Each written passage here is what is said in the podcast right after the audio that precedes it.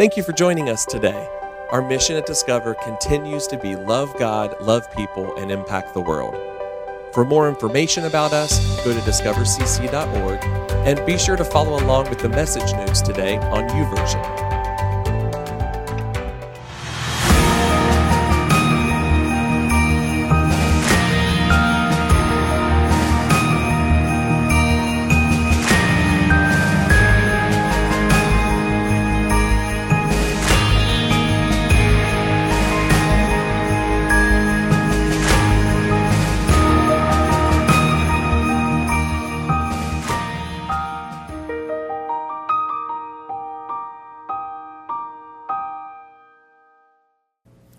I'll Be Home for Christmas was written by Kim Gannon and Walter Kent and recorded in 1943 by Bing Crosby. You know, it was originally written to honor soldiers who were serving overseas during World War II and longed to be home for Christmas. I'll be home for Christmas. You can count on me. Please have snow and mistletoe and presents on the tree. Christmas Eve will find me where the love light gleams. I'll be home for Christmas, if only in my dreams. This year, many of us may not be home for Christmas, but we can all be hope for Christmas. Christmas is when we celebrate how Jesus left heaven to come to earth so we can go to heaven when we leave earth. As we experience that hope, may we generously share it. I'm so grateful to be part of a church that is full of hope and compassion and truth and generosity and joy and love. Thank you for being a family of people who, who follow the example of Jesus, who is the focal point of Christmas. They named it after him, after all, and who is the focal point of our series. We begin with the famous account of Jesus' birth found in Luke chapter 2. And because Joseph was a descendant of King David, he had to go to Bethlehem in Judea, David's ancient home. He traveled there from the village of Nazareth in Galilee. He took with him Mary, his fiancee, who was now obviously pregnant. And while they were there, the time came for her baby to be born. She gave birth to her first child, a son. She wrapped him snugly in strips of cloth and laid him in a manger because there was no lodging available for them. That night, there were shepherds staying in the fields nearby, guarding their flocks of sheep. Suddenly, an angel of the Lord appeared among them, and the radiance of the Lord's glory surrounded them. They were terrified, but the angel reassured them. Don't be afraid, he said. I bring you good, no- good news that will bring great joy to all people. The Savior, yes, the Messiah, the Lord, has been born today in Bethlehem, the city of David. And you will recognize him by this sign.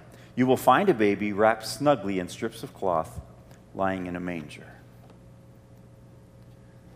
You know, if anyone had FOMO, the fear of missing out, 2,000 years ago, it might be shepherds. They were low on society's eyes, low on the totem pole, if you will, and, and they lived away from the population centers where many exciting things happened. But an angel made sure they wouldn't miss a thing. Still, how would they find this baby in such a busy place? Well, evidently, three people with halos, you know, like the ones we see on Christmas cards, wasn't going to be enough. Well, that's because Jesus and Mary and Joseph didn't have halos. Instead, the angel gave the shepherds this clue to find Jesus.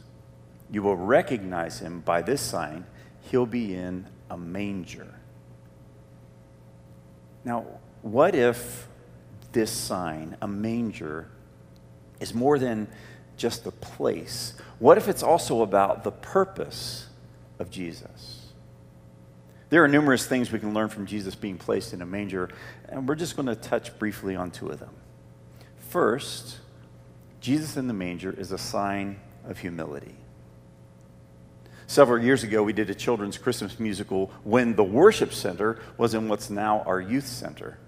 And one of my favorite songs from that musical was called What's a King Doing in a Place Like This? A baby in a manger seems kind of strange. What's a king doing in a place like this? Instead of a palace, it's home on the range. What's a king doing in a place like this? He's sleeping in the hay and he doesn't wear a crown. What's a king doing in a place like this? I slipped on something and he almost fell down. What's a king doing in a place like this? Reading from the December 5th entry in our Advent devotional book. Quote Jesus could have been born like other kings in the world of his day, in a magnificent palace surrounded by royal attendants and servants. His birth heralded by an official announcement and a call for all to celebrate. However, his life began obscurely, wrapped in rags and placed in an animal feed trough, attended only by his earthly parents and several farm animals. Why would the King of Kings begin his life under such humble circumstances? Well, you'll find the answer to that question in the rest of December 5th's devotion.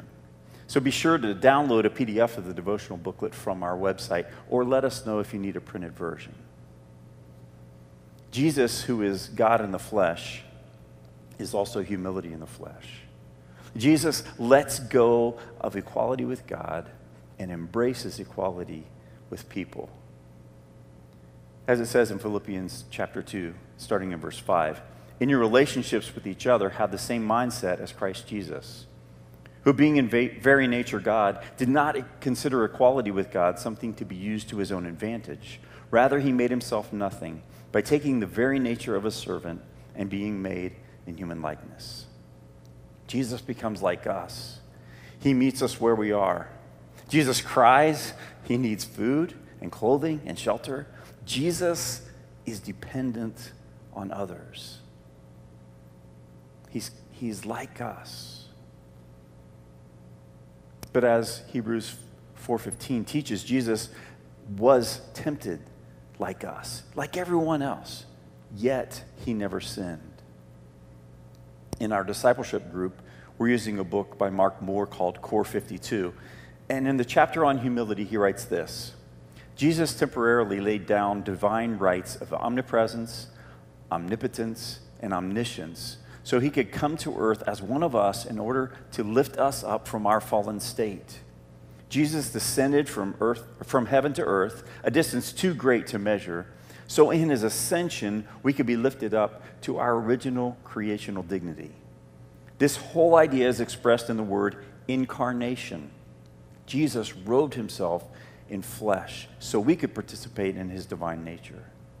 Though this is the great mystery of Christianity, it's also a practical necessity.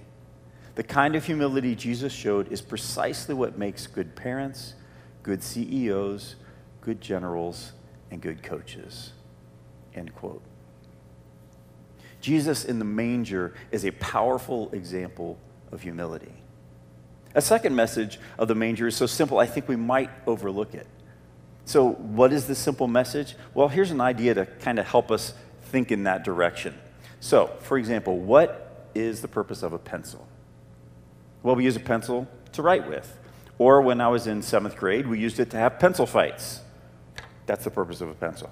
What's the purpose of a computer mouse? Well, it's to navigate on a computer. What's the purpose of a packet of Skyline chili hot sauce?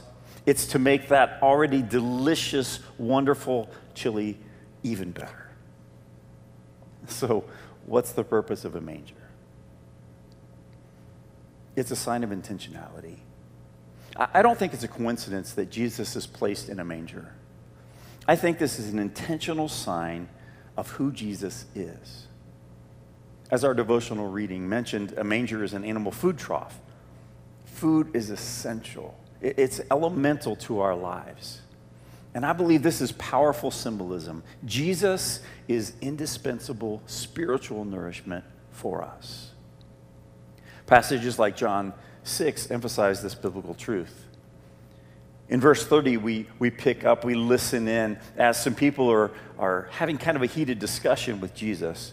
And so in verse 30, it says, So they asked him, What then will you give, or what sign then will you give that we may believe you and see it and believe in you? What will you do?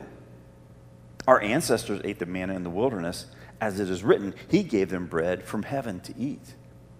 You know, it's pretty funny that they asked Jesus for a sign because right before this, Jesus fed thousands and thousands of people with just five small loaves of bread and two small fish. What sign will you give us? Come on, Jesus is the sign.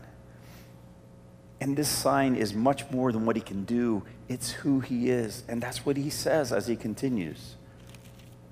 Jesus said to them, Very truly I tell you, it is not Moses who has given you the bread from heaven, but it is my Father who gives you the true bread from heaven.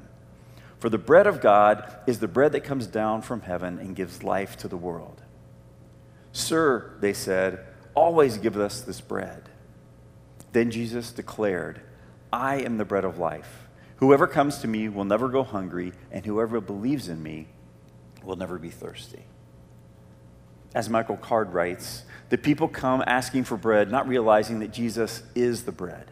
They ask for a new miracle, not realizing that He is the miracle. He is the true bread from heaven, not the Old Testament manna.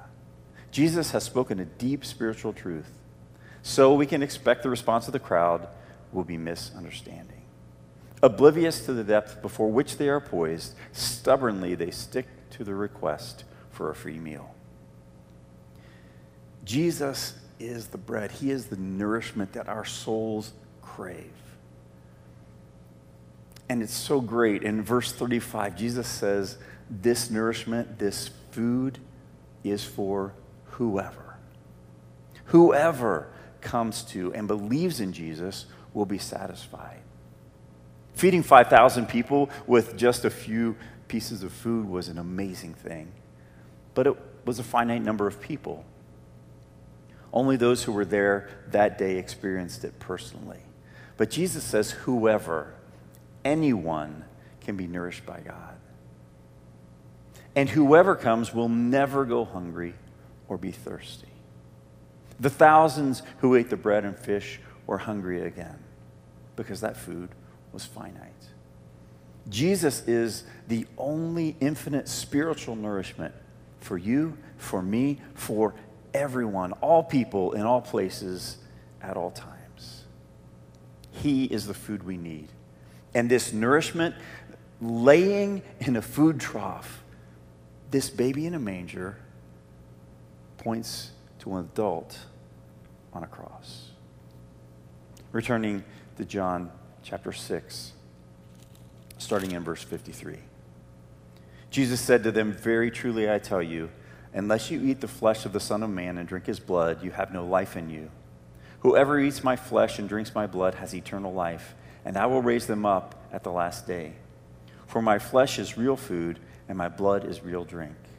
Whoever eats my flesh and drinks my blood remains in me, and I in them. Just as the living Father sent me, and I live because of the Father, so it is with the one who feeds on me, and they will live because of me. This is the bread that came down from heaven. Your ancestors ate manna and died, but whoever feeds on this bread will live forever. Whoever eats and drinks deeply of Jesus will be nourished, will be satisfied, will be transformed, will thrive, not just today, but forever. And you know, this spiritual nourishment that we need, it, it isn't the celebration of Christmas or of Easter or of Passover. It's Jesus. Because Jesus is the embodiment of Christmas and Easter and Passover. And when we place our faith in him, we are saved by grace. And it began 2,000 years ago in, of all things, a manger.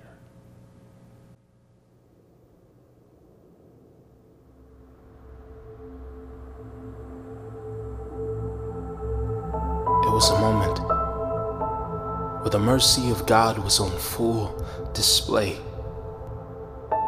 Where love outweighed the crimson stain, the sin which made communion with God impossible. This death, this stench sent from the depths would no longer be left to permeate the hearts of man. The Creator was longing for his creation. For on this day, love made a way for grace to take away, erase, replace our brokenness. For God so loved the world, he sent his only Son, the promised one had come to change our eternity moment in Bethlehem in a lowly stable under a starry sky, Jesus was born. Our Savior, our Messiah. Grace in a manger.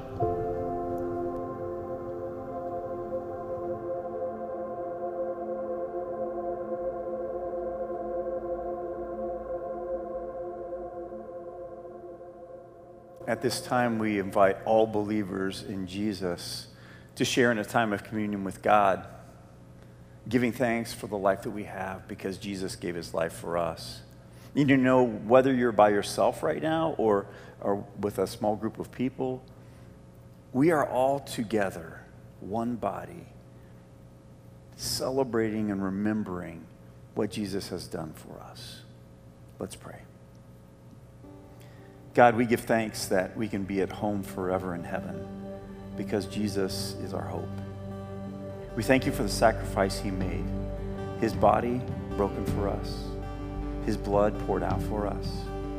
We bring our brokenness to you, knowing that you care, that you forgive us, that you